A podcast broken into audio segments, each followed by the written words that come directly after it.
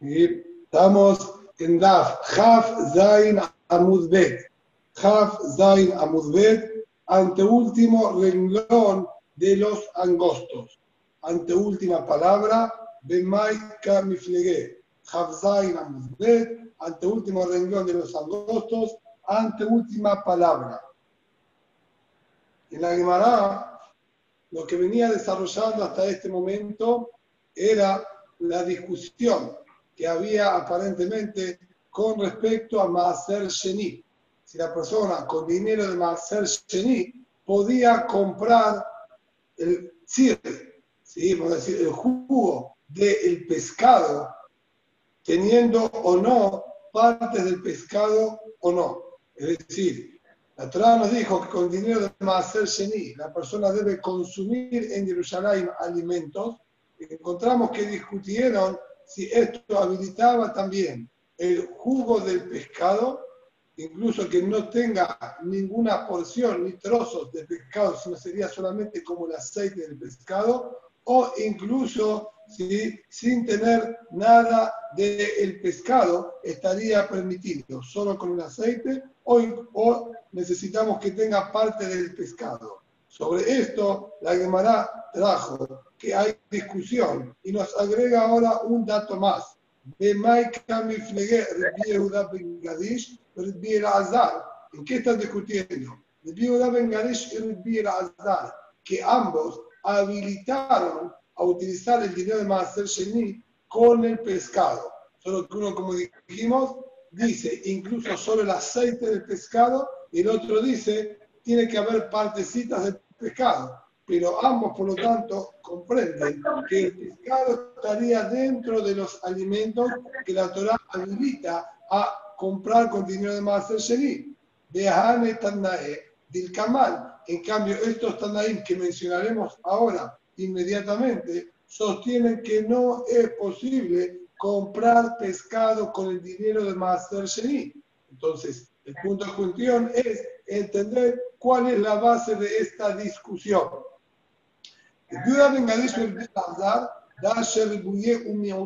Como anticipamos en el show anterior,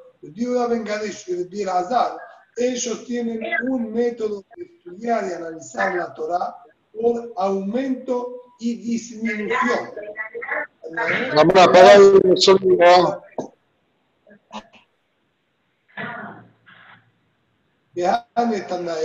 Y los otros Tandaim que le discuten, ellos estudian la Torah no por aumento y disminución, sino por manera general o detallada.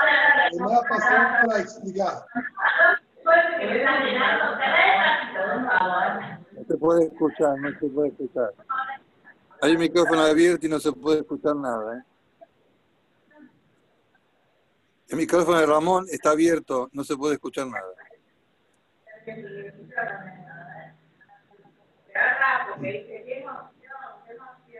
Si alguno se puede comunicar con él, por favor.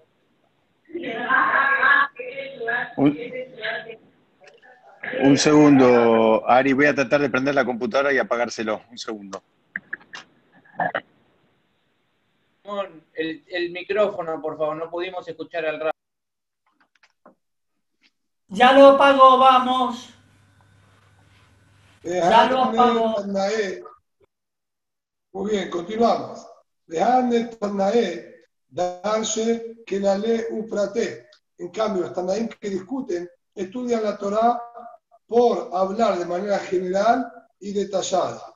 Y pasamos a explicar en qué se basa esta discusión. Y dice la Gemara, darse estudia la Torah por aumento y disminución. Esto quiere decir, nosotros encontramos que la Torah muchas veces habla de manera muy genérica, abarcando todo lo que aparentemente uno pueda comprender dentro del mismo tema. Pero muchas veces también la Torah habla detalladamente y nos numera puntualmente ciertos productos. Y después otra vez vuelve a generalizar o no. Entonces, acá había dos maneras de cómo tomar estas expresiones que la Torá nos escribe.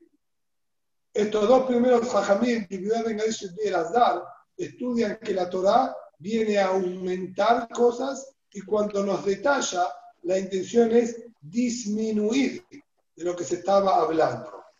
Y Agmará explica cómo sería nuestro caso puntual, cuando la Torah habla de Maser Sheni.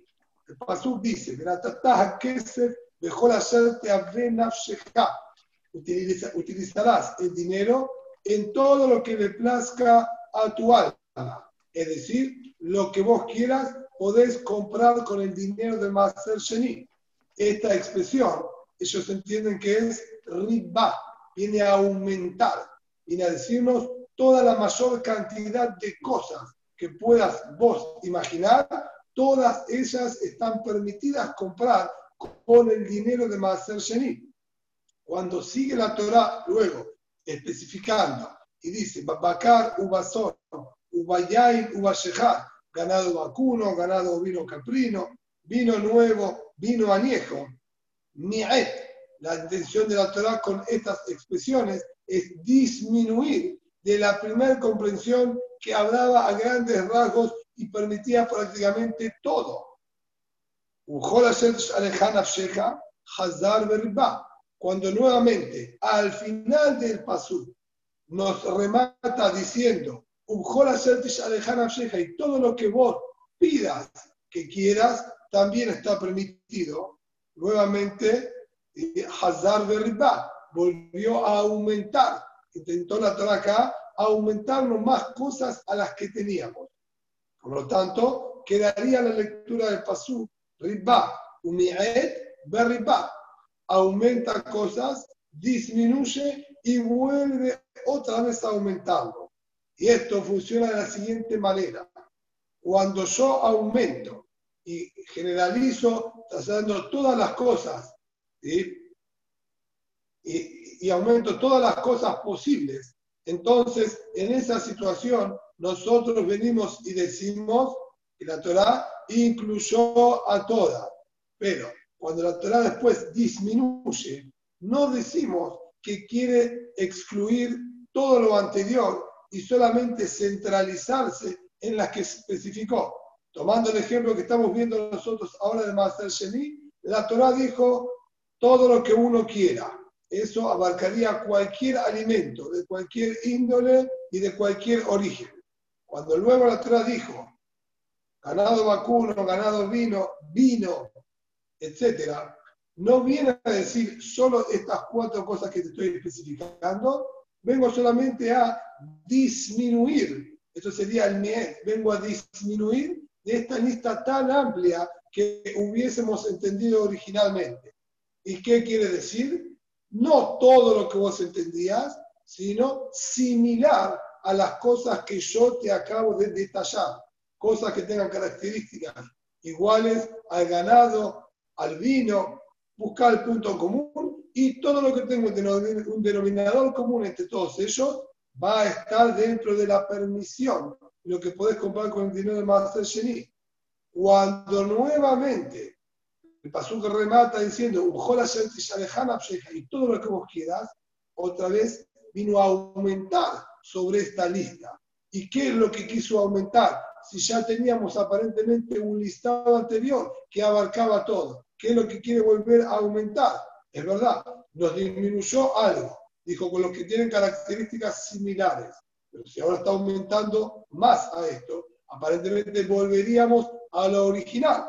Sobre esto dice, riba umi'et riba, cuando aumentó. Después disminuyó de esta lista un poco y vuelve otra vez a aumentar. Riba col. La intención de la Torah es volver a incluir todo.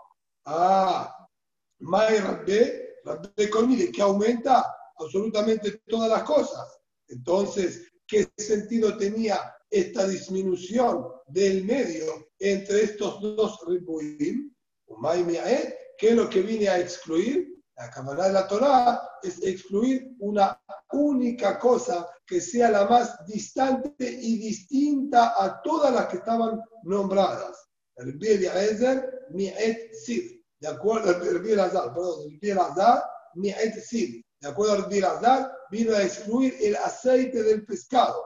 el viuda Bengadish, ni et maim humera. En cambio, de acuerdo al viuda Bengadish, lo que uno a excluir es el agua y la sal. El punto es, de acuerdo, por ejemplo, al viuda Bengadish, que lo vamos a entender ahora más claramente que la otra opinión, es todo lo que la Torah nombró en estos detalles son alimentos de origen vegetal y animal que se abastecen y necesitan de los productos de la tierra para vivir y subsistir. En cambio, el agua y la sal son origen mineral. Por lo tanto, estos quedarían los más distintos de los alimentos a todos los demás. Y solamente eso es lo que la Torah quiso excluir. Por eso nosotros decimos, aumentó, disminuyó y nuevamente quiso aumentar para decirnos todo, absolutamente todo podés. Solo lo que sea completamente distinto a lo que yo te especifiqué es lo único que quedaría afuera, que sería en este caso el agua, ¿está bien? Y la sal. En cambio, los otros Tandaim, que ellos en absoluto permiten nada que tenga origen, ¿sí? como los peces que sean de los mares y ríos. Ellos estudian la Torah por generalización y disminución. ¿Qué quiere decir? Detalla. La verdad lo dijo de la siguiente manera. Utilizarás el dinero en todo lo que vos querés. Esto es una expresión muy genérica. Presten atención que acá no utilizamos la expresión de aumentar. La Torah no quiere aumentar y agregar cosas.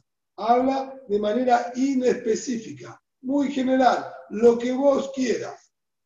Este que vos quieras no estaría involucrando o incluyendo todo, sino es una expresión genérica. Hablo a grandes rasgos, como se suele decir. Cuando después aclara, Babacar, Ubasón, Ubayain, Ubashehan, estaría especificando a qué me referí cuando dije lo que vos quieras. Como no es un aumento, no tiene finalidad de incluir muchas cosas, sino es una expresión inespecífica. Cuando luego la Torah detalla ganado vacuno, ovino, etcétera, sería el detalle de lo que yo quise referirme, una explicación. Por eso es Kelal Ufrat en Bakelal el Baprat.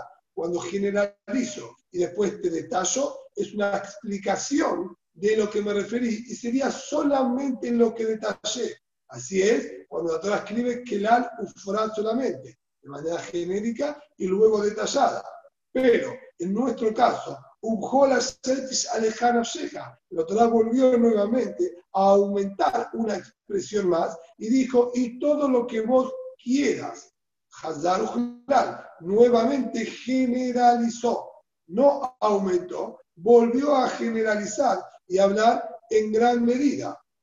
Que la cuando habla de esta manera, generalizando, detallando y nuevamente generalizando, y hasta en la cadena perat. Evidentemente, no son los detalles que dijo la Torah la explicación de lo que generalizó, sino no tendría que volver otra vez a generalizar, que da a entender que hay algo más, sino la intención de la Torah es decir, yo generalizo todo lo que sea similar a lo que te detallé. Más perat, me furash. Así como lo que yo te detallé es claramente peri mi peri begidule carca. Es un fruto que se obtiene de otro fruto y se abastecen de los productos que crecen de la tierra, que esto es el animal, por ejemplo, es fruto de otro animal, que a su vez ese animal es fruto del animal anterior, como también las uvas o el vino que nombró. Esto crece de una planta que creció de la planta anterior, que creció de la planta anterior. Son todos frutos que vienen de otros frutos y así sucesivamente en la cadena. Y todos estos que te nombré necesitan de la tierra para vivir, tanto los productos agrícolas como los animales que la Torah nos permite consumir, todos son herbívoros y necesitan de la tierra y sus productos para poder subsistir. Por lo tanto, Afkol Peri Peri Entonces, de esta manera, yo digo que la Torah cuando generalizó, quiso decirnos, todos los que tengan estas mismas características van a estar permitidos comprar con el dinero de Master Sheni, incluyendo entonces todos los animales que se puedan consumir, incluso ciervos, gacelas, antílopes, jirafa, etc. Y también cualquier producto agrícola, de las verduras, hortalizas, etc. Pero aparentemente quedaría excluido acá el pescado. Betania y Sin embargo, sobre esta manera de estudio, cuando atrás generaliza y después detalla y vuelve a generalizar, hay una segunda versión en la Berreitá. Esto sería una aclaración entre paréntesis que hace ahora la Gemara y dice, Ma perad de furash, velad veladot haaretz, afkol velad veladot haaretz. Hay una Berreitá que tomó el denominador común de estos productos que detalló la Torah, no como dijimos recién, un fruto de otro fruto que se abastecen y necesitan de la tierra, sino frutos de frutos de la tierra misma. ¿Qué quiere decir? La tierra fue quien sirvió para formar a estos productos. Boreolam en Beriata Olam tomó de la tierra y con ellos formó los animales. Y así también de la tierra Boreolam hizo crecer los árboles y las plantas. Y este es el denominador común que nosotros tomamos. Mai ¿qué diferencia habría entre la primera explicación y esta segunda explicación? Siempre hablando del denominador común de los productos que detalló la Torah. Amar Abayé, dijo Abayé, Dagim y Benayu. El nafkaminá, la diferencia que saldría entre estos dos es justamente el tema de los peces. Le mandé a Amar, peri, mi peri, carca. Para la primera interpretación, que dijo el fruto de otro fruto y necesita abastecerse de lo que crece en la tierra o de la tierra misma. Esa primer barraitá incluiría también a los peces, ya que ellos se alimentan de las plantas acuáticas, considerándolos también que por lo tanto necesitan de la tierra que estaría en el fondo marino para poder vivir. Y hacer que también ellos se reproducen, son frutos de otros frutos, cumplirían con las mismas características que estábamos diciendo. Por lo tanto, de acuerdo a esta primera opinión, podríamos con el dinero de Nacer Sheni comprar también peces. En cambio, le mandé a Marvenal de la Dota Ares, el que dijo que se refiere a lo que creó Boreolam con la misma tierra, Dagim, Mimaya y Ru. Los peces quedarían excluidos, ya que la Torah nos enseña que la formación de los peces no las hizo Boreolam tomando tierra, sino las creó de la misma agua en la que ellos viven. Por lo tanto, no estarían cumpliendo las características que la Torah nos dice acá para Maaser Sheni y no se podría con el dinero de Maaser Sheni comprar peces. Sin embargo, sobre este último detalle, la Gemara tiene lo que objetar y nos dice,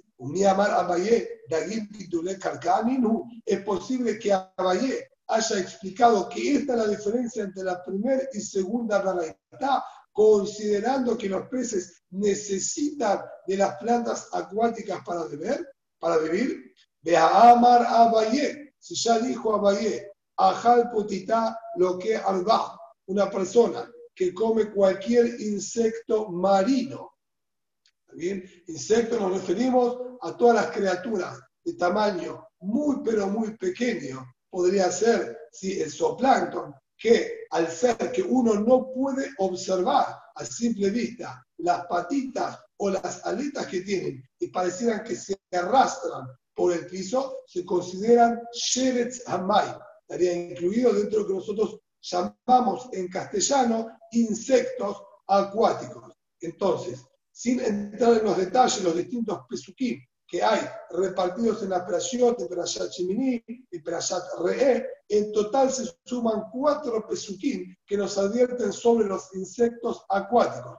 Otitá es el nombre de uno de los insectos acuáticos y al ser que tenemos cuatro advertencias en la Torá, a pesar de uno estar ingiriendo una comida menor a un kazai, apenas se está hablando de un insecto ¿sí? muy pequeño, al ser que es una criatura, un ser vivo entero, la Torah lo condena y lo hace hayab de arba, de cuatro malcuyot distintos, de ser advertido previamente que no se lo puede consumir y le aclaran cuáles son los pesuquín que la Torah, donde la Torah prohíbe este insecto, el que lo consuma debería estar hayab de cuatro veces serie de 39 malcuyot mientras tenga la capacidad de poder soportarlo. Nemala, lo que es de consumir, por ejemplo, si una hormiga es un insecto terrestre,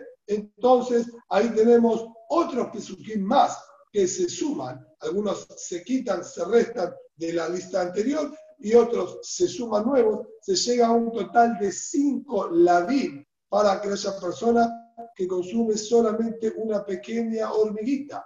Será lo que es y de consumir insecto volador, sea una avispa, una mosca, un mosquito o cualquier otro insecto volador, al ser que ellos también se encuentran sobre la tierra y además vuelan, se agrega sobre los cinco anteriores lo que llama Sheret insecto volador, llegando a un total de seis Isurim de la Torá por consumir solamente un pequeño insecto que vuela. Así nos enseñó a Valle mismo. ¿Y qué pasa? ¿Qué podemos aprender y ver de acá? De Imita. Y si fuese que también aquellos acuáticos se consideran que necesitan de la tierra para subsistir, porque viven de las plantas que crecen en el fondo marino y se consideran guindulé carcá, lo llamamos igual que los terrestres. Por eso era un denominador común que teníamos con la vaca, los terneros, los distintos ganados. Entonces, debería ser un listado distinto. También al consumir el insecto acuático, deberían sumarse las prohibiciones que la Torah dijo sobre los insectos terrestres. Porque si nosotros consideramos que el alimentarse de las plantas acuáticas que crecen en el fondo marino es Gidule Karka, se llama también lo que crece de la tierra, entonces también su medio ambiente lo consideramos también la tierra que está en el fondo marino y debería entonces su listado de Isurim aumentarse. Sin embargo, Abayé dijo que son solamente cuatro los Isurim que hay. Entonces vemos que Abayé no considera lo que se alimenten de plantas marinas como Gidule Karka. Por lo tanto, la Gemara se retracta de esta diferencia y dice, en la amarrabina, ofot y cabenayo.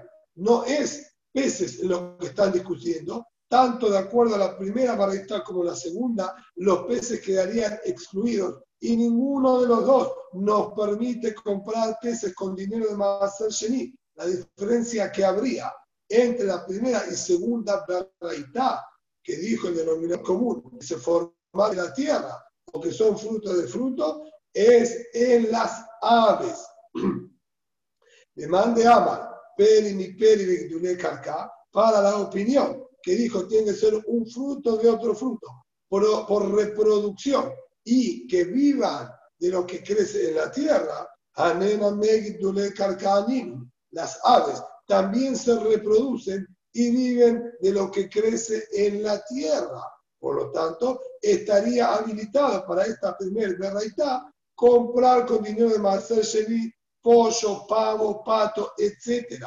En cambio, le mandé a Maldenal de la Dota, Aret, para la segunda verraitá, que tomó como denominador común, que Boreolam los formó de la tierra, a Neofot, mira, que Las aves no fueron creadas de la tierra, sino fueron creadas del el fango, una mezcla entre tierra y agua, por eso tienen características como tal la similares a los animales terrestres por un lado, que respiran oxígeno libre en el, en el aire y por otro lado tiene características similares a los peces al tener como escamas, por ejemplo, la gallina tiene como escamas en sus patas, parecido de alguna manera a, las, a los peces. Entonces, esos no fueron creados de la tierra, sino del fango y no estarían incluidos en el listado anterior. Mandemar de Ofot, Maitame, Y la demanda quiere terminar de entender el que incluye las aves, cuál es exactamente su motivo y quien los disminuye y excluye cuál es exactamente su motivo dice justamente, Ofot, Casabal, el que incluyó a las aves también, él sostiene que la Labatra Dabka. Es decir, nosotros estamos estudiando que las dos Berraitot últimas estudiaban la Torah por Kelal Ufrat, por hablar genéricamente y después detallamos.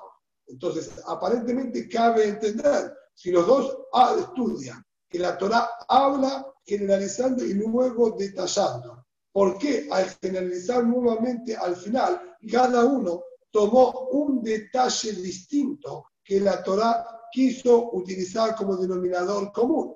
Y esto es lo que la Gemara quiere terminar de entender. ¿Por qué entonces uno excluiría a las aves y el otro no? Es verdad, dijimos que uno toma denominador común que fueron formados de la tierra y el otro tomó como denominador común que se reproducen y viven de la tierra. Pero esta es justamente la pregunta. ¿Cuál es el parámetro que tomó cada uno para tomar ese punto como denominador común para comprar con dinero más Sheni? Y la demás explica que el perdón, mande mar de Ofot, el que incluyó a las aves, Casabal, él sostiene que la lava tra La última vez que la Torah volvió a generalizar y dijo, todo lo que vos pidas y quieras comer, y generalizó nuevamente. Ese es el más fuerte de los puntos que la Torah estaría remarcando. Que la lava dabka. Por lo tanto, perat ujlal. Cuando yo analizo estas tres expresiones, generalizó, detalló y volvió a generalizar entre las dos expresiones genéricas, la primera y la última, tomo como real y verdadera, la más poderosa, la última. ¿Esto qué quiere decir? Que yo básicamente debería verlo como un perat ujlal, como aquellas situaciones en que la Torah primero detalla algo y luego generaliza. Cuando la Torah dice perat ujlal, detalla y luego generaliza, sin hablar de manera genérica al principio. Solo detalla y luego generaliza. Esto es lo que dice acá, perat ujlal, nasa klal mosif ala perat. Esa manera de expresarse de la Torah viene a decirnos que la última regla, la última generalización, aumenta sobre lo que detallamos al principio. Kol mide. Y esto sería que la Torah quiso generalizar y decirte, no te quedes con los detalles que yo te dije. Ampliar es mucho más amplio y general lo que yo te estoy habilitando. Y sería todo dentro de esta regla. Ahora, eso es cuando estaría solamente detallado y luego generalizado. Ahí realmente diríamos que quiso incluir todo. Sin embargo, en nuestro caso puntual hay una generalización previa. Dijo, Kelal, Ufrat, Ujlal. Eh, Nos sirve en nuestra situación la primera expresión genérica que habló la Torah, le maute vendría a disminuir de alguna manera y decirnos que esta generalización no es tan amplia y tiene que ser similar, por lo menos, a lo que se detalló en dos puntos, por lo menos, que tenga en común lo que estamos aumentando a lo que la Torá nos detalló y especificó. Por ese motivo es que nosotros decimos, Peri, Peri, Begidule Karka. Dos puntos en común es suficiente que sean frutos de frutos que se reproduzcan y que necesiten de la tierra. Con dos puntos en común ya sería suficiente. ¿Por qué? Anteriormente, si no estaría este primer Kelal, hubiese generalizado mucho más. Cuando la Torah me volvió a decir otra generalización, es porque me está diciendo que necesito que sea más similar en algún punto y tomo dos, ¿sí? vamos a decir, condiciones en común entre lo que detalló y todo lo que yo voy a aumentar. Sin embargo, mándeme maet o fol, el que excluyó las aves, cazabar, que la la darka. Él dice, no señor, la primera expresión genérica, esa es la más importante, esa es la determinante entre los dos kelalim. Por lo tanto, sería acá kelal ufrat. Debería analizarlo, como cuando la Torah me dice una regla y después detalla. Vemba kelal es la más como anticipamos anteriormente, cuando la Torah generaliza y después detalló, dando ejemplos, normal, quedamos solamente con eso que la Torah detalló, quedando todo el resto completamente afuera. Acá podemos notar la gran diferencia que hay entre Kelal Ufrat, cuando generaliza y después detalla, o Perat cuando detalla y luego generaliza. Si primero generalizó y luego detalló, ahí solo quedamos con los detalles y ninguna otra cosa. Pero si primero detalló y después generalizó, aumentamos todo. Por lo tanto, acá vemos de dónde parte cada uno de estas dos berraitot. La primera berraitá partió de Perat Ujlal, detalle después generalizó, que quería referirse a todo por lo tanto, cuando agregó un nuevo quelal más al principio, esto viene a aumentar más, no a disminuir. Por eso quedó el listado más amplio e incluimos también a las aves. Sin embargo, el segundo Taná, él partió de la situación inversa. Él estudia que es Kelal Ufrat, el determinante acá. Y tendríamos solamente los productos que la Torah detalló. Solo eso. Cuando volvió a decir un Kelal, Hanein, no. Yo tenía hasta ahora solo esto que la Torah especificó y ningún otro. De Hane atrás, cuando volvió a generalizar al final, no puede ser que incluyó a todo, sino Hane atrás, le rebuye con de Damene, Como yo tengo que la Torah estaba muy limitada en los productos que me permitió, el el último solo va a aumentar lo que sea lo más parecido posible y va a tener que tener tres denominadores en común con lo que la Torah especificó. Así como el ganado vacuno y las uvas son frutos de frutos, ambos crecen de la tierra y también ambos fueron formados de la misma tierra, voy a exigirte que todos los que yo voy a comprar tengan que tener las mismas tres características en común. Por lo tanto, quedarían excluidos las aves.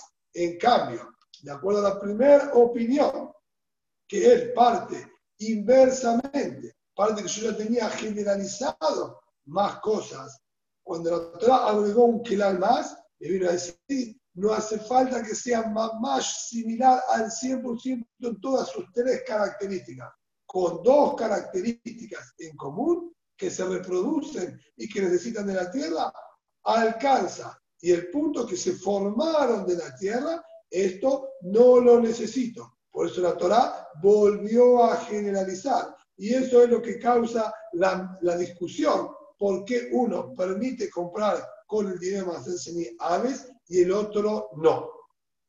Esto para explicar estas últimas dos veraitot que estudian Kelal, Ufrat, Ujlal.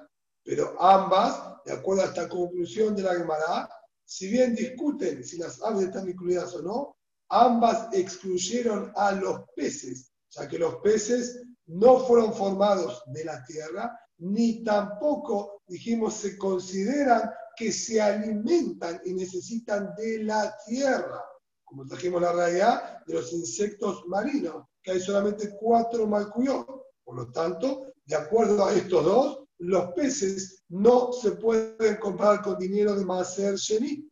En cambio, los primeros dos, Bierazá y Ribiura Bengadish, que ellos estudiaban por Ribuy Umiun, aumento y disminución, eso sí incluían también los peces. Esta es la discusión que hay entre los que estudian Ribuy Umiun y los que estudian Kelal Ufrat. Entonces, esto es lo que Nagmará quería terminar de aclararnos y explicarnos por qué estaban discutiendo y unos permitían comprar peces con dinero de Mahaser Sheni y los otros no lo permitían. Continúa la Gemara analizando y nos dice ahora, Amar Rabbi Yehuda, Mishemet de Rab Shemuel Bar Shilat, Mishemet de Rab. מערבים בפעפועים ובחלגלוגות ובגודגדניות. Está permitido utilizar para Erubé, Tejumín y Shetufé Maboot estos distintos tipos de productos agrícolas. Si bien no tenemos la especificación puntual de qué son cada uno de estos tres productos que está nombrando acá la Gemara, de hecho incluso los nombres que Rashid trae en aquel francés antiguo hay contradicción en los distintos lugares, como Rashid los nombra. Bien, la Gemara acá estaría diciendo que se consideran todavía productos comestibles por los seres humanos. Esto sería el hidush, es decir, no hay ninguna novedad en decirnos que todo lo que es comida normal y común está válido para utilizarlo como Perú.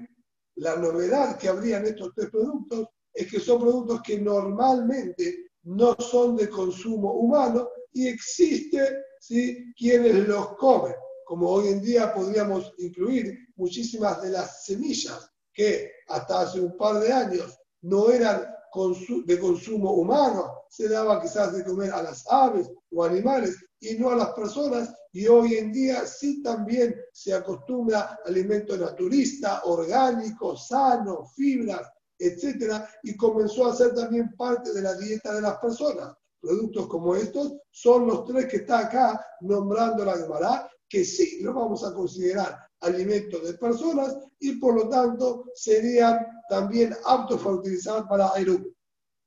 Velo becafniot, velo becafniot, pero no se puede utilizar como Aerub dátiles inmaduros, que ahora vamos a ver puntualmente a qué tipo de dátiles se estaría refiriendo acá. Hasta acá es la alajá que dijeron cada uno de estos hajamim en nombre de Rab. Pasa la Gemara a analizar esto y dice, ¿acaso está permitido utilizar como Eru estas budgedaniot que habilitamos, que serían, sí, aparentemente como coliandro, así lo que se entiende un poquitito de los pirushim, sería ¿sí? coliandro o cilantro. ¿sí? ¿Cómo es posible? Bejatania, ahora tenemos una berraitá que nos dice Budgedaniot Merbebanim Yogelu. Estas, ¿sí? estos productos, estas semillas, aquellos que tienen muchos hijos pueden comerlo. Hashujebanim lo Yogelu. Los que no tienen hijos no lo coman. ¿Por qué? Jajamim entendían que este producto tenía una, vamos a decir, repercusión, quizás no tan positiva en el órgano reproductor del hombre, en la producción y fabricación de semen. Esto disminuye la producción de semen. Por eso dice, esa persona que tiene muchos hijos, le ainará muy prolífero, le permitimos que coma.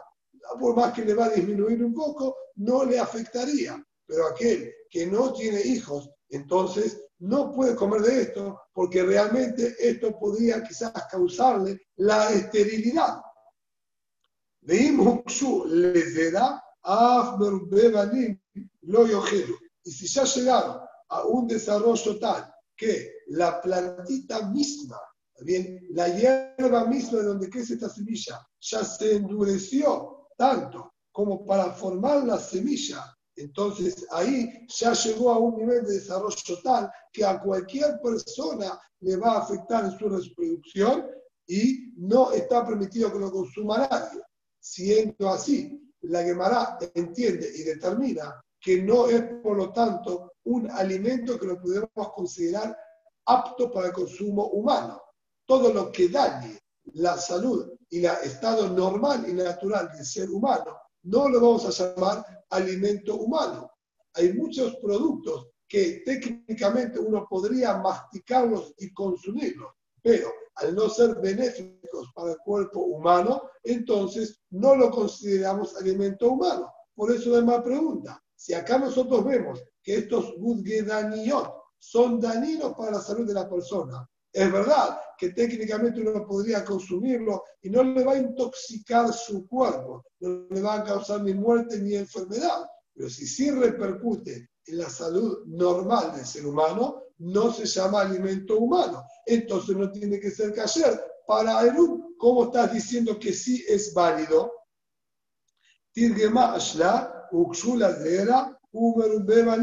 Entonces, sobre esto, explicaron y dijeron, en Ajiname, ¿cuál es el que yo voy a descartar y no considerarlo como alimento humano? Solo este último, que es dañino para todos. Cuando es todavía un brote tierno, que quizás no tiene tanta cantidad de esta sustancia que provoca un poquitito de esterilidad, entonces ahí sí todavía lo voy a considerar como alimento humano. Es decir, mientras sea un brote tierno, es alimento humano. Cuando ya está bien desarrollado, deja de ser alimento humano y el ajiname no sería apto para utilizarlo como eru. Y si quieres puedo darte otra explicación. Leolam Incluso te voy a decir que estamos hablando para las personas que no pueden tener muchos hijos y que para ellos estaría realmente prohibido consumirlos y no sería un alimento para ellos, igualmente te voy a decir que pueda ser válido que lo utilicen. porque De al ser que es alimento para las personas prolíferas, entonces no le vamos a quitar el nombre de alimento por ser que ellos no puedan comerlo. Milotnar, ¿acaso no estudiamos en nuestra Mishnah al comienzo del Pérez, Nazir que la opinión de los Jajamín es que incluso el Nazir puede utilizar como Eru el vino o un Israel puede utilizar comida de Terumá a modo de Eru, a pesar de que ellos tienen prohibido por la Torah consumirlo. ¿Y cómo es válido si es un alimento que no pueden consumirlo? Sino nosotros vemos de acá, alma, el parámetro que estamos aprendiendo de lo que dijo la Mishnah, a fallar de la haz de Leay, por más que para él no es óptimo para ser consumido, sí se considera comida para otras personas. Es decir, condición de alimento lo tiene igual. No porque yo particularmente no pueda consumirlo, por un problema técnico, prometiones de Irut, o soy Israel y esto, y esto es Terumá, eso no quita que deje de ser considerado un alimento. Por lo tanto, si es alimento y lo determiné como Erub, el Erub va a tener validez. Aquí también, si bien el hombre que no tiene mucha fertilidad tiene prohibido consumirlo, no por eso le vamos a quitar el nombre de alimento, ya que las personas prolíferas sí pueden consumirlo, por lo tanto lo vamos a considerar alimento. A aquí también, a sacar de la Haze Lehai, Haze Lehai. Por más que para él no es apto, para las demás personas sí son aptas. Y una tercera explicación que nos da la Gemara sobre esto, cuando dijo Rab que se puede utilizar este gudgedaniot como comida para Eru, no habló de cualquier tipo de gudgedaniot. Está hablando puntualmente de las que crecían en Madai, el tipo de gudgedaniot, que acá lo llaman con el nombre, nombre aramit, arameo de Hindakuke, estamos refiriéndonos puntualmente al que crece en Madai, el tipo Meda es una, vamos a decir, una semilla o un brote más sano y no daña a ninguna persona. Ese es el que Rab habilitó y permitió que se lo utilice para el Ube Tejumín y si tú fue Maboot. Ube Haziz. ¿No? Ahora la Gemara quiere analizar otro de los productos que habíamos nombrado anteriormente. ¿sí? El Haziz. El Haziz, que la Gemara aparentemente el nombre de Rab lo habíamos descartado. Dijo, el nombre Haziz, Velobe Kafniot, ni con Haziz, ni tampoco con Kafniot, que dijimos que eran dátiles inmaduros. Este Haziz, el Haziz lo, el Haziz no se puede utilizar, de acuerdo a la descripción que dice allí, Haziz sería los brotes de las espigas de trigo. Es decir, no estamos hablando de consumir el trigo y el grano, sino estamos hablando de ni bien brota la espiga, es verde y tierna, entonces esto es apto, existe masticarlo y comerlo, no como cuando ya crece, que serían como las gramíneas, que son a modo de cañas y son muy fibrosas y no se las puede masticar, cuando empiezan a crecer son verdecitas como una hoja tierna y se las puede comer. Este sería el haziz. Si el hombre cortó estos brotes y lo pone como el ur, dijo ahí Rab que no es válido. Sobre esto pregunta, ¿es posible que no? Ve a amarrar viuda amarrar. Ya dijo la viuda el nombre de Rab mismo. Que yo, de Haziz, me haré maed. El Kishot y también el Haziz, estos brotes, como dijimos, de espigas, se pueden utilizarlos para el a leer Bore Perija Adamá. E incluso decimos Berajá como cualquier producto que crece en la tierra, Bore Perija Adamá. Es más considerado como un fruto normal y natural. Y vamos a decir Bore Perija Adamá. Entonces, ¿cómo es posible que ahora esté diciendo no en nombre de Rab que no es válido? Se llama la Kashia. A Mecamé de Atarrab le Babel, a levantar de Atarrab le Babel. Una alajá fue nombrada por Rab antes de bajar a Babel. Rab originalmente vivía en Israel y estudiaba allí, recibiendo Torah directamente de la boca de Rabbenu Hakadosh, el viudán así, y luego él se fue a Babel y se radicó ahí. Entonces, estas dos alajot están marcadas, fueron nombradas en distintos momentos de su vida. Una fue dicha cuando estaba en Israel y la otra fue dicha cuando estaba en Babel. ¿Por qué? En Eretz Israel estos brotes no eran comestibles y en Babel sí eran comestibles. Por eso luego enseñó esta alajá y dijo, no hay problema, se lo puede utilizar para el U, se dice alajá de Babel más, es un producto que acá lo consumen todos. Sobre esto pregunta la de Mará, ¿Babel había rumba de alma? ¿Acaso Babel determina la conducta de todo el mundo? Si hay un lugar puntual, no una especie, no es similar al caso anterior. Antes hablamos de la especie que crece en Madán. Esa especie es comestible para todas las personas del mundo, ya que es una calidad distinta y cualquier persona del mundo la comería. Lo que no la comen es sencillamente porque no tienen ese producto que crezca en su ciudad.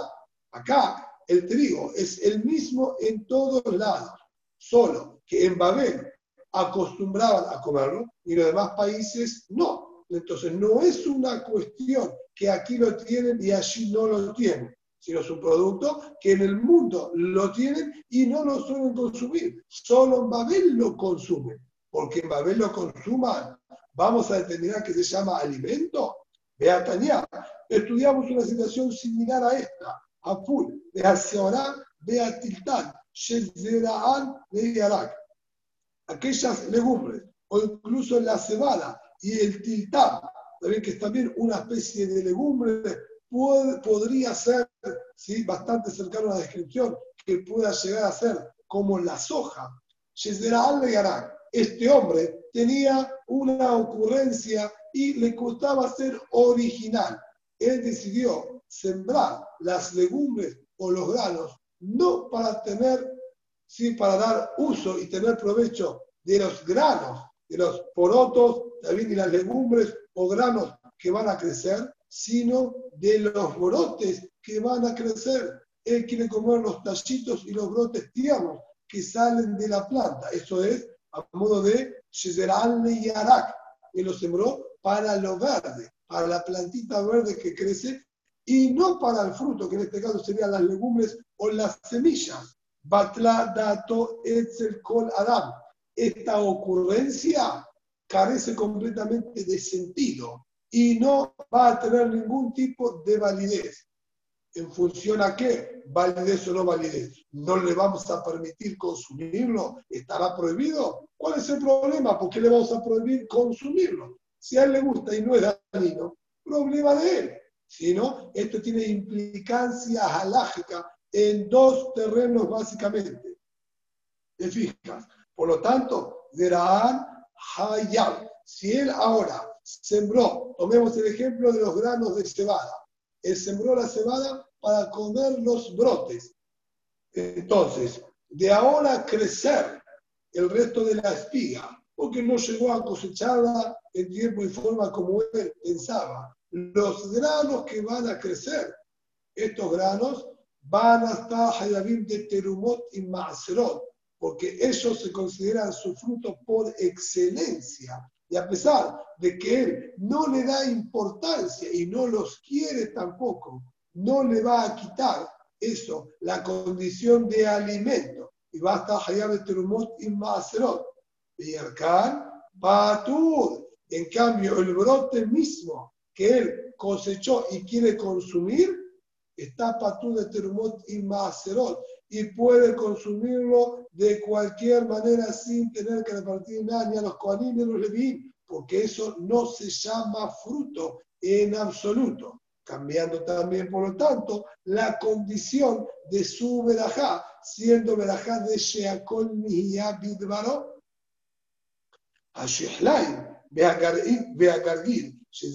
Alal. Por otro lado, el Shehlaim y el Gargir, que son ¿sí? Productos que tenían uso inverso y se consumía básicamente las hojitas y los brotes. Y él, de la y Arak, ¿sí? los sembró para comer estos brotes y no para sus semillas. Mitaserin y Arak, Bezera. El dinés, tanto el brote como la semilla se consideran frutos. O sea que normalmente eran utilizados los dos productos, bien tanto vamos a decir, por ejemplo, en una chaucha, sería un buen ejemplo para bien, eh, graficar. Si yo me refiero, por ejemplo, a una arveja, la gente suele consumir solamente si la arveja que crece dentro de la vaina y la vaina la desechamos. Compramos habas, tomamos los porotos de las habas y desechamos la vaina. Pero si uno compra chaucha, uno hace uso tanto del grano como también de la vaina verde que se encuentra ¿sí? recubriéndolos. Ahí tendríamos, por ejemplo, ¿sí? una situación similar a la que dice acá Shihlaim y Gargin. Normalmente le daban uso a los dos. Por más que yo ahora tenía interés solamente en la vaina o solamente en la legumbre, no importa los dos tienen importancia y tanto sobre uno como sobre el otro voy a tener que sacar terumot y maasrot. En cambio, si yo tomé una haba o tomé las arvejas y quiero ahora yo consumir su chaucha, su vaina, que normalmente no es comestible, pero yo apenas creció estando tiernita, quiero consumirla, esto sería el ejemplo de la situación anterior, en, en el cual dijo, no voy a darle importancia a esta determinación de la persona y su decisión, ya que esto normalmente no es consumido por nadie, entonces la vaina de la arveja que él quiera consumir no va a tomar condición de fruto y no va a sacar terremoto y macerot. Y de crecer y ahora producirse la arveja, la arveja va a ser de fruto y va a haber que sacar terremoto y macerot.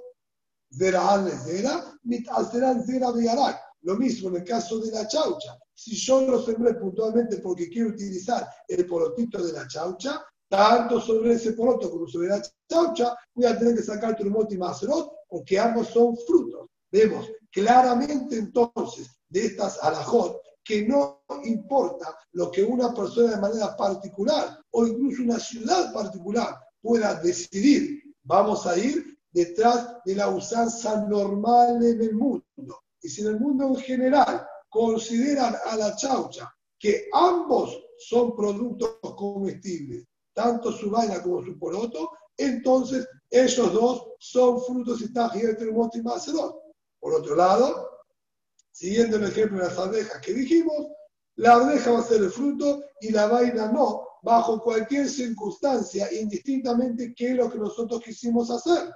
Por lo tanto, vuelve la Sheela a lo que dijo Rab atrás. ¿Por qué? Él dijo que no se puede utilizar para Terumot y Maserot, perdón, para Eru, este Haziz, estos brotes, estamos diciendo que no eran válidos. Y él dijo que en Babel los consumían y por eso tienen que ser válidos. ¿Y cómo es que funciona? Tiene que ser válidos porque en Babel lo consumen, pero el resto del mundo no lo consume. ¿Por qué te tomaste solamente de la conducta de Babel? Esta es la cuchilla, la Sheila que la hermana estaría remarcando ahora. Contesta la hermana y dice.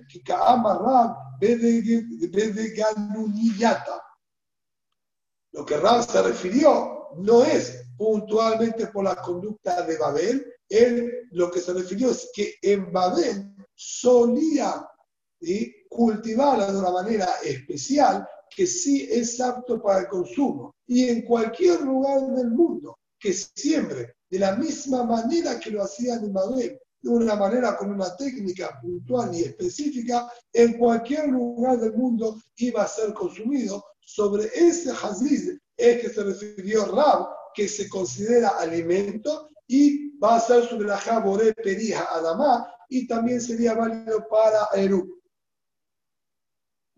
Pregunta ahora la Gemara. Zera Gargir, Lemay Hase, la semillita del Gargir que nombró anteriormente la Gemara, ¿qué utilidad le daban?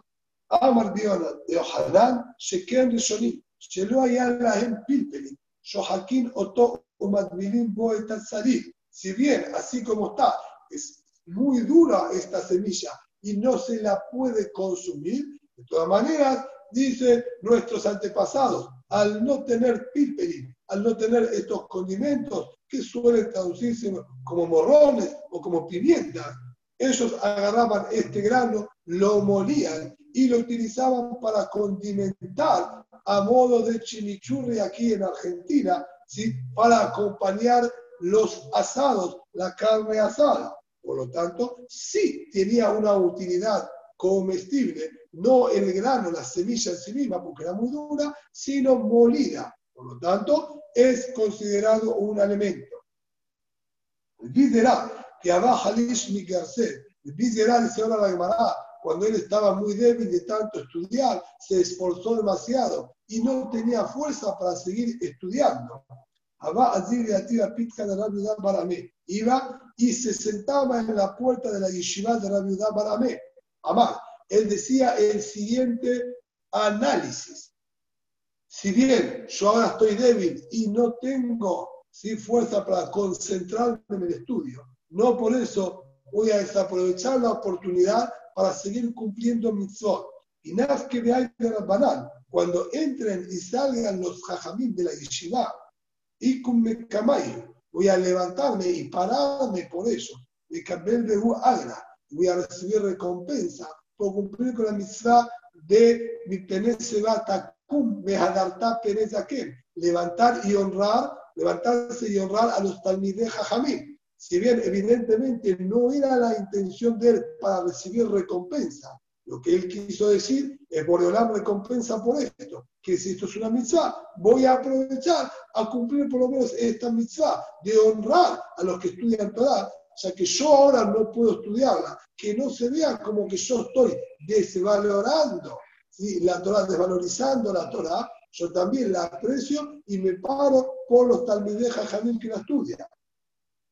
Nafak Ateluca de Beram salió en una oportunidad un niño de la yeshiva, amarle, Mai Beja. ¿Qué te enseñó tu maestro hoy? Amarle le enseñó que yo Boré pedía Adamá. Este producto que realmente no sabemos a qué se refiere, pero era un tipo de fruto que crecía entre las espinas y los cardos y no como una planta por sí misma. Da la sensación que era como un fruto parásito que crecía sobre ¿sí? las espinas y los cardos. Mi maestro me enseñó que se dice Berajá de Boré pedía Adamá. Haziz Sheakol Y los brotes de las espigas se dice Berajá Sheakol Esto es lo que aprendimos hoy en la Yeshiva. Amarle le dijo, ¿sí? Le Adrapa, al revés. Y Ifhamistabra. Lo lógico sería justo lo opuesto. Ay, me acamarbe, aquellos brotes de las espigas crecen directamente de la tierra, de consumirlos, debería uno aparentemente decir periada más, ya que crecen de la tierra. Vean, me había camarbe. En cambio, este quillot crece aparentemente del aire, no tiene raíces. Entonces, debería ser su veraja, sea con mi No entiendo qué es lo que le enseñó el maestro a este niño. Y ahí terminó, vamos a decir, este pequeño episodio. La Gemara lo analiza y dice, que ella nunca de. La alajá realmente es como dijo este niño, obviamente no dictamen de él, sino de su maestro, pero como le transmitió este niño a así realmente es la alajá. Maeta Amá, ¿cuál es el motivo de la explicación de esto? Ay, Gemar Pérez, hay Lav Gemar Pérez. Este quillot es un fruto desarrollado y maduro. Sobre un fruto desarrollado se puede decir periada más. El brote de las espigas es previo a que haya madurado. Si yo voy a consumir un fruto antes de que esté maduro y en su estado natural de consumo, su verajá va a ser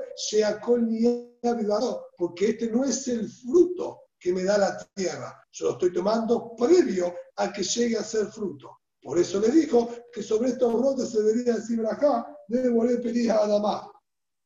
de Camarta, y con respecto al argumento que planteaste, que este quillot, incluso que sea un fruto desarrollado, no debería ser volver pedir a Adamá porque no crece de la tierra. Ay, me acá realmente sí se alimenta de la tierra.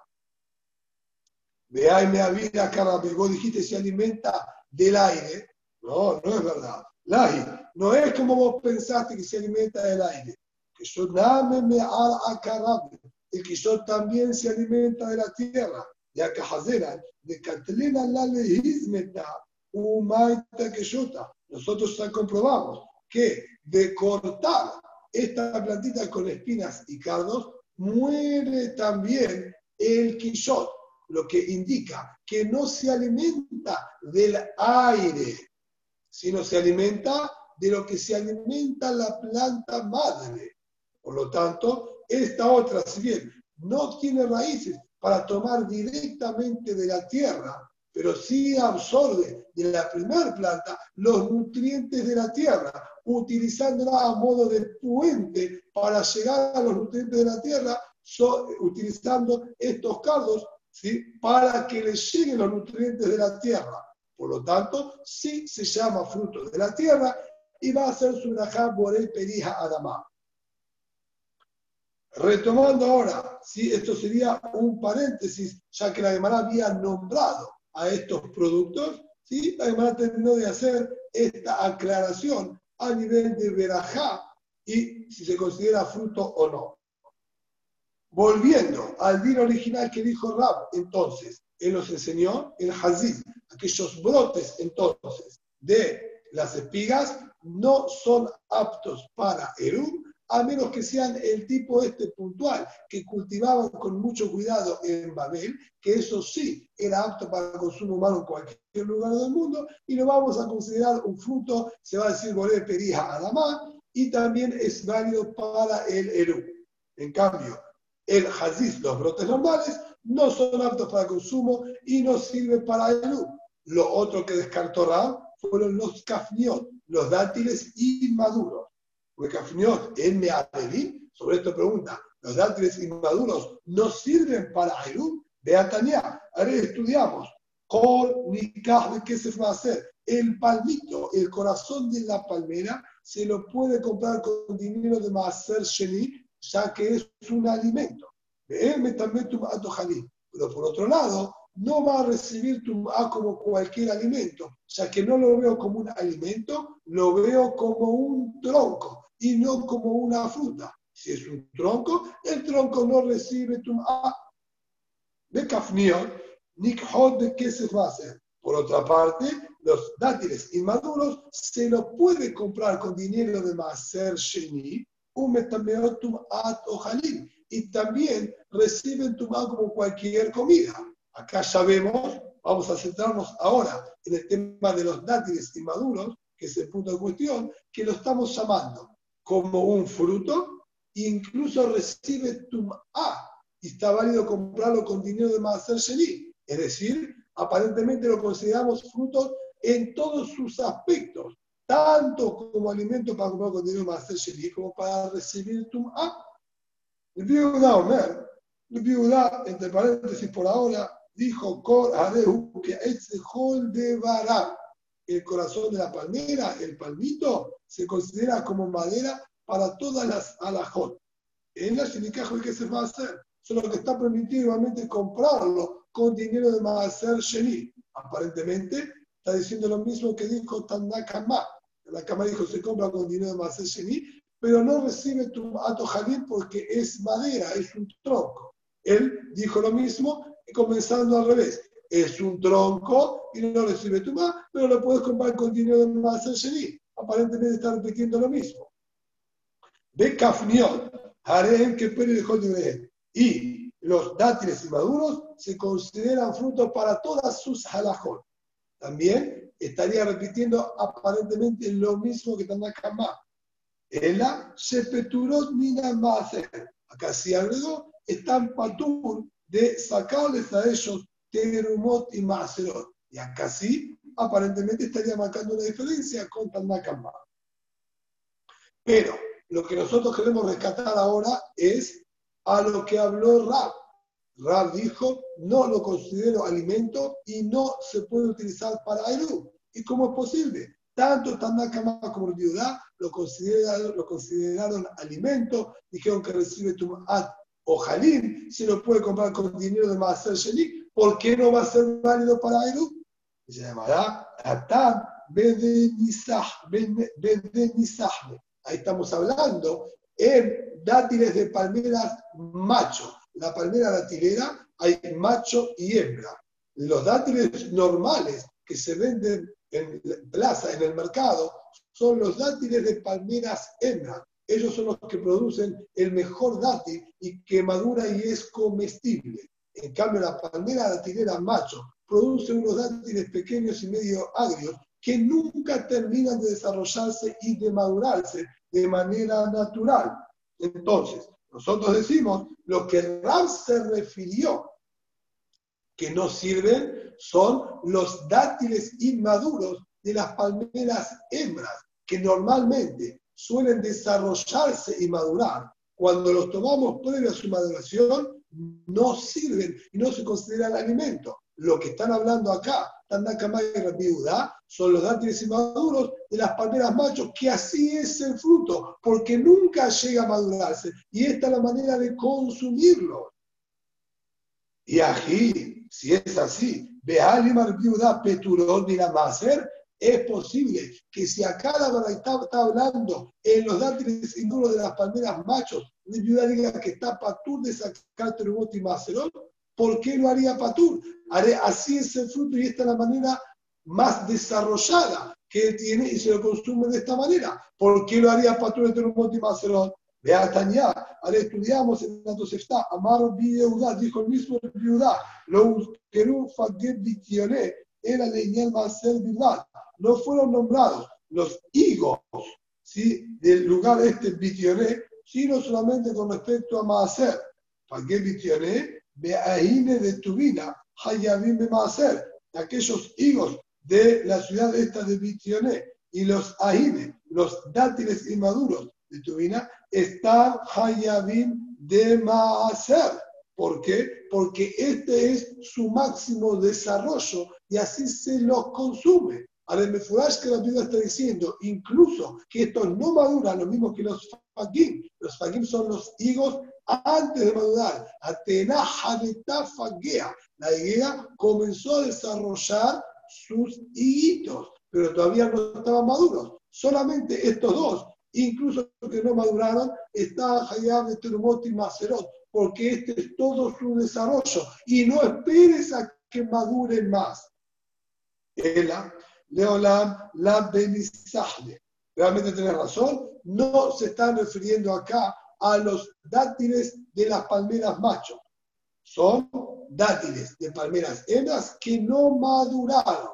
Ah, si estamos hablando de dátiles originales que están inmaduros, entonces, ¿cómo es posible entonces estas dos adajot?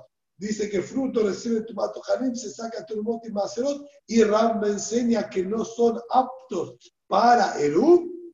Se llamará Ul'inyan tumat o janim sale. Con respecto a que tumat o janim, y que se tenga que sacar de ellos turmot y macerot, es distinto que de Amar Biohanan, como el señor Biohanan. El parámetro es oír Raúl en Matecal al Aur. Incluso que así como están no los puedo consumir porque no se habían madurado y ya los recolectaron no cayeron del árbol, existe optimizarlos cocinándolos. Por lo tanto, al ser que puede recaer sobre ellos condición de alimento, si los cocino, entonces se llama alimento para que reciba tu A y también para estar de Turmot y Macerot. Hoy viajó el Matecán de aún. Acá también. Si bien Biohan lo dijo con respecto a otra cosa, acá con respecto a los dátiles aplico la misma regla. Cocinando los quedan aptos, se llaman comida, se llaman frutos, Hayab y Macerot, y reciben tu A. En cambio, con respecto a Eru, no me va a servir. ¿Por qué no me va a servir?